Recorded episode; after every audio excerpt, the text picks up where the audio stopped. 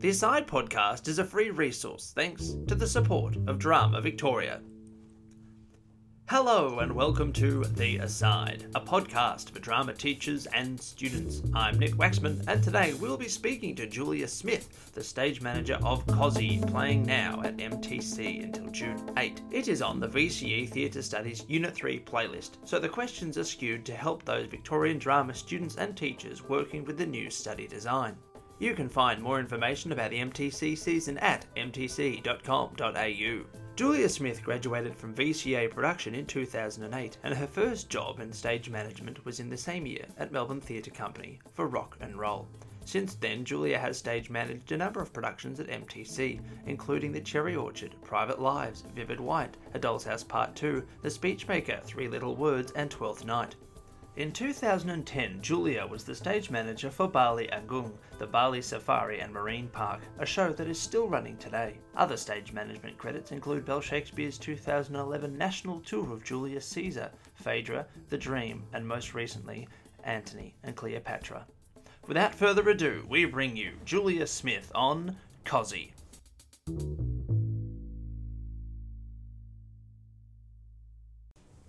Hello, Julia. Yes, hello. Thanks for being on the podcast. Pleasure. Has Cosi been recontextualized? It not re- ever so slightly. Like um, I think it's the director really wanted to serve the play as it was, but or as it is, sorry. Um, but actually setting it in the 70s was a real thing which is in the play but obviously in the film it's set in the 80s so um, she really wanted to create um, a world that um, that we could all relate to um, in this time right now in 2019 so that yeah everyone can feel that they um, have a have a sense of purpose all the characters have a sense of purpose in this world that we live in Will the play be recontextualized to 2019 or set in the 1970s? It is still set in the 70s, yes. The play is set in the 70s. But being set in the 70s, the characters are still it's still very relatable. The themes and everything is still very relatable to um, to present day. Has the script been modernized? Uh, no, the script hasn't been modernized. Um, but the, the characters, I guess, um, because it is universal and it's still very relatable um, to now. So there was really no need to modern, modernize it and having um, the themes, having Vietnam War and everything, you know, setting it in the 70s is the, um, yeah, the best way to do it. Has the play been changed at all to fit our current social, political, or cultural context? It's only been adapted in the way that the characters are portrayed, I feel. Um, instead of you know making them look like they have a real mental problems um, making it obvious which back in in the 70s um, how it said in a mental asylum you know people people with mental um, issues and um, disabilities i guess they were um, put in a in society they were treated a lot different to what they are now. Now people who have um, any kind of mental problem or issue, whatever the correct term is for that, um, they, you know, they were treated a lot different back in the 70s. And now you can look at someone and not know that they have all these issues, but um, because we have a lot more help around us and there's a lot more um, mental health awareness going on. How have the production areas enhanced these ideas? They're more, the, the characters have more become ordinary people um, just doing yeah i guess uh, the line in the play is ordinary people doing extraordinary things. And in a way that's quite that's portrayed very well um, that they are they seem to be normal people but and they're trying to fit into this world but they have you know a little bit of difficulty in that and they all have they're all such different personalities and they all have different um, mental problems that they're trying to work through.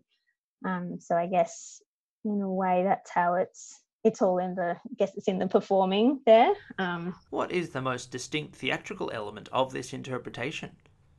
Oh well, um, I think there's a few, but most distinct. That's tricky, but definitely the costumes play a big role because instantly it sets you in the world that we're in. It instantly sets you in um, in the 1970s.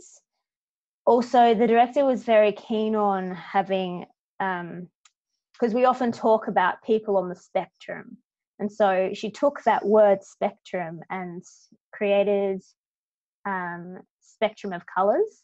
And so each character ha- is a particular spectrum of color. So we have orange, we have or- orange, which is for cherry. We have um, yellow for Julie. So they're all got different colors. Um, Henry has green, and Ruth is um, she's blue. So we have yeah, so so that was sort of a, I guess a, a secret little theme that we had developed in the play um, to portray that. Um, people probably don't even notice that, but it's a yeah, I guess it's a it was a director choice, but quite an interesting choice, and that was carried through with the costumes. And then there is the elements beyond costume. I think the fire and the water that we have in the play is quite um, fun technical elements that we have to play with because it's you know it's raining heavily outside we've got a hole in the roof um, so we're able to have water on stage which is a tricky element generally when it comes to presenting a theatre show and real fire real flame because of doug being the pyromaniac would you say there is bold use of fire and water yes yeah, so we have in there's four entrances to the set, and the two um, doors closest to the stage um, have rain outside the doors, so it's like a big sprinkler system basically. So when they open the door, yeah, and they have their hands out, yeah, there's a lot of rain going on. So it's just a bit of a, yeah, I guess it's adding to that realism of the of the set and the world that they're in.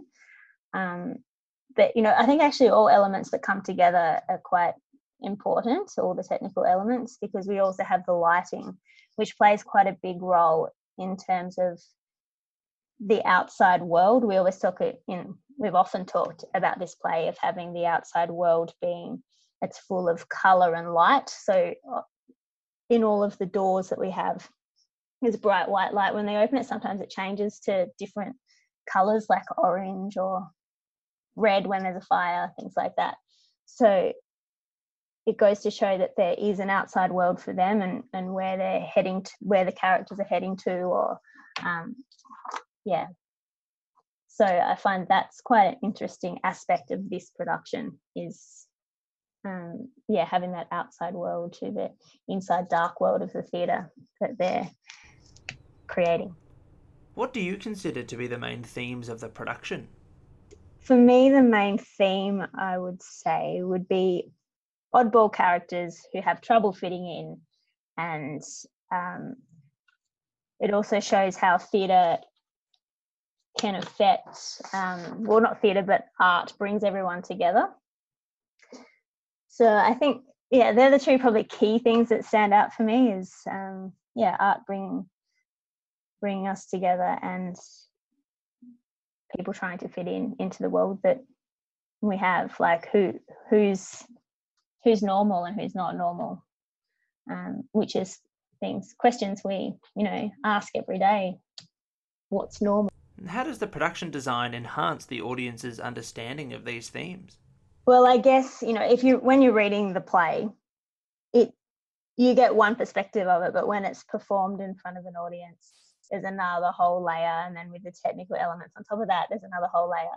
So because theatre is a you know it's a visual medium so um, you can get a lot out of it in terms of i guess how the lighting is portrayed as i explained earlier um, how the costumes set us in the world we're in and the set gives you um, an idea of exactly where we are without having to it says a lot. Like a picture tells a thousand words, the elements of a, a theatre production also you know, tells a thousand words. How have the actors contributed to the interpretation of the text? Um, through a lot of rehearsal, I guess they've brought their own characters to life. Um, but really that they did research a lot. I mean, there's no specific. Each character doesn't have a specific um, line of what their mental disability is, because um, it's not. I mean, yes, there's pyromania, things like that that are obvious, but there there could be other underlying problems. So they really explored different um, different mental health issues that they could that each character could possibly have. Um, so I guess they explored that a bit. Um, and really, it was about playing in a space that everyone felt comfortable in, and they all felt like they were family in the way, so they could really explore um, the world that they were in. And yeah, so I think, and we also did some we rehearsed um, moments just like improvisation basically where we had the character um, sean keenan who plays lewis he ran the warm-ups and things like that so it was like it was a bit of life imitating art in that way so he would yeah run the warm-ups as if it as he does in the play kind of thing that they were actually warming up for for real rehearsals so you know that was that's that double over a little bit did the actors get to decide which mental illness their character was going to have? They did, yeah. I mean, obviously, the directors can still have, you know, quite a say in that, but um, definitely the actors um, brought a lot to their characters. What is the theatrical style of this show? You mentioned realism. Is that the style you're going for? Yeah, I, well, I guess I have mentioned realism, but I guess it's in a way heightened realism because um, it is a natural world that they're in, but um, to create a little bit of comedy, you need a little bit of a bit of heightened um, realism there. Realistic is in the sets. Realistic to be a burnt out theatre. There's a hole in the roof. There's all the elements that is described in the script. Um, but the heightened part comes from um, when you open the doors. There's this bright white light, or you look up to the ceiling, and there's moments of um, light coming through, like quite bright light. Um, as we have one of the characters, Zac, um, looks up to the light and says, you know, a bright white light, like an annunciation light, like that's, you know, elements like that. And Ruth holding out her hand when the rain is dripping through the ceiling and looking up. It's just magical moments that the director tried to create. And other elements it's all about actually quite a lot of the magical elements are to do with lights. So we also have, um, I think nearly every character has a prop that they bring on that has light shining out of it. So we have Zac, for instance, who opens up the piano where light comes out from the piano. Um, we have Ruth carries on a pot plant that has light coming from the plant. Um, Henry carries on a fire bucket that has light coming up, shining onto his face. And he also hands over at the in the very final scene, he hands over to Lewis a little tin that he carried his soldiers in, his toy soldiers. And at the end of the play, when Lewis opens that tin up, light shines from that. So it's yeah, I guess it's symbolic um, in a way. So they're just a few examples of yeah how light is portrayed. Um, what does this light symbolize, or what do you think it symbolizes? Audiences will have their own view or interpretation, of course. Yeah, absolutely. You could interpret it. And I probably interpret a different way to other people interpret it too. So it's really up to the viewer. um, I think it's I think it symbolizes to me hope.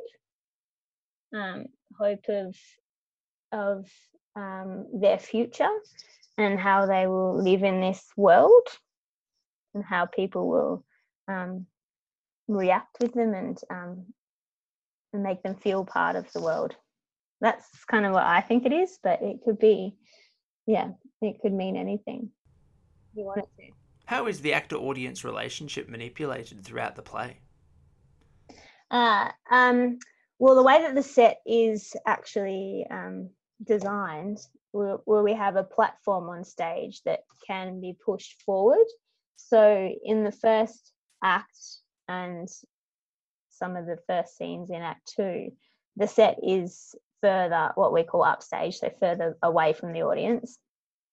And when they're rehearsing, all the characters sit in front of the platform. So they become the audience. And then when the opera happens, the platform is pushed forward so that then the audience become the actual audience. Yes, sometimes the fourth wall is broken, but very rarely. And there are moments where the director said, Oh, no, actually, it's not right to break the fourth wall there, keep it in. So there's only moments, there's a few moments when Doug does, when he's talking about um, burning the cat, he'll look out and but it's never actually really the fourth wall is never really entirely broken except in the opera when the audience actually do become the audience and in a way part of the play. Uh, in the opera in the audience we have um, doug and justin sit in the audience so they actually interact with the front two rows of the audience when they're sitting there. Um, so that's one way that it's completely broken the fourth wall. So yeah. But the rest it's actually quite internal is the audience being transported to the 1970s, or is the opera coming to us in 2019? I think it transports from the audience to the 70s. That's the aim, I would say, because yeah, you want by then the audience should be sucked into the the world that the play, the journey that you've that the play has taken you on. You want to, yeah, be taken on into that world. So I think it's really sucked the audience into that world. That's what I would like to think. But, you know, if they still feel they're in 2019, then they're still in 2019, but should still be experiencing the opera, how they've performed it as it is. Music plays an important role in this play, especially in the opera. Is there live music? There's no, the only live music is um, Zac playing the piano and Ruth playing the recorder um, and Cherry attempting to play the trombone in the audition scene. Um, the the opera is actually a recorded music, but they do sing live. So they they are singing live on top of the opera, but obviously because they're not supposed to be professional opera singers, they are um, yeah doing the best that they can over the top of the music. They've only got Zac, who is the orchestra, one person, and he's playing the piano or the piano accordion and then and then he's um out to it for the actual opera so. Someone turns on the um, record player. Thank you for your time today julia smith. Pleasure. Thank you very much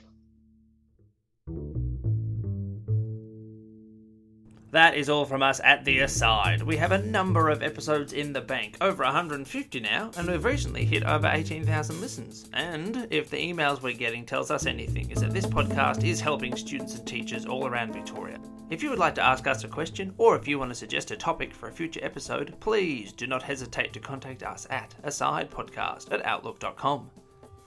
Thank you to Drama Victoria for your ongoing support. Thank you to Eltham College for letting us record here. Thank you to Aaron Searle for providing the music. And of course, thank you for listening.